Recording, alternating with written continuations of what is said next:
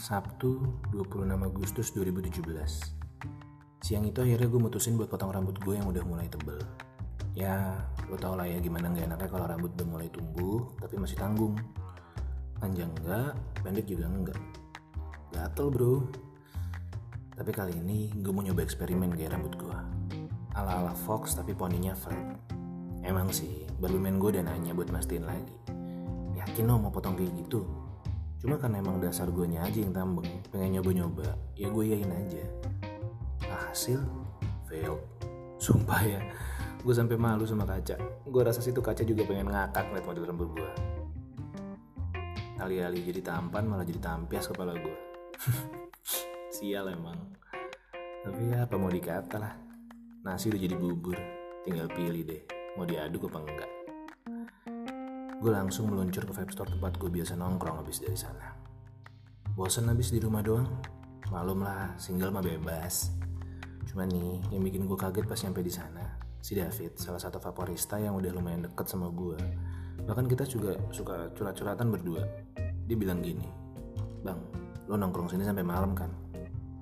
Gue tanya, emang kenapa Fit? Nah, jawaban David berikutnya ini nih, yang bikin gue seketika kena serangan panic attack ini gimana? Enggak coba. Dia bilang gini si Diandra mau main ke sini bang. Tapi sorean nanti sekalian gue kenalin ya. Hah, iya. Namanya Diandra. Cewek gembil cabi. Yang beberapa hari lalu gue lihat dari dalam kaca vape store. Lagi ketawa-ketawa bareng sama teman-temannya. Duh mana gue bisa potong rambut ala cepatnya. Begini lagi kan? Mampus gue ah sampai akhirnya setelah berapa lama sebuah mobil Agia Silver datang dan parkir tepat di depan vape store. Sosok cewek yang gak asing lagi buat gue pun keluar. Yes, si Diandra sampai. Deg-degan habis gue. Suara pintu vape store dibuka aja bikin gue sport jantung. Berasa naik roller coaster yang lagi nanjak sampai kawan. Untungnya, si David sigap banget. Dia ngeh kayaknya muka gue yang lagi pucat gara-gara keki. Dia langsung nyamperin Diandra, ngajak ngobrol. Tanpa tidak mempedulikan keberadaan gue untuk sementara waktu tapi sampai pada sebuah dialog percakapan yang kuping gue tangkap. Di kenalin nih customer langganan kita yang baru.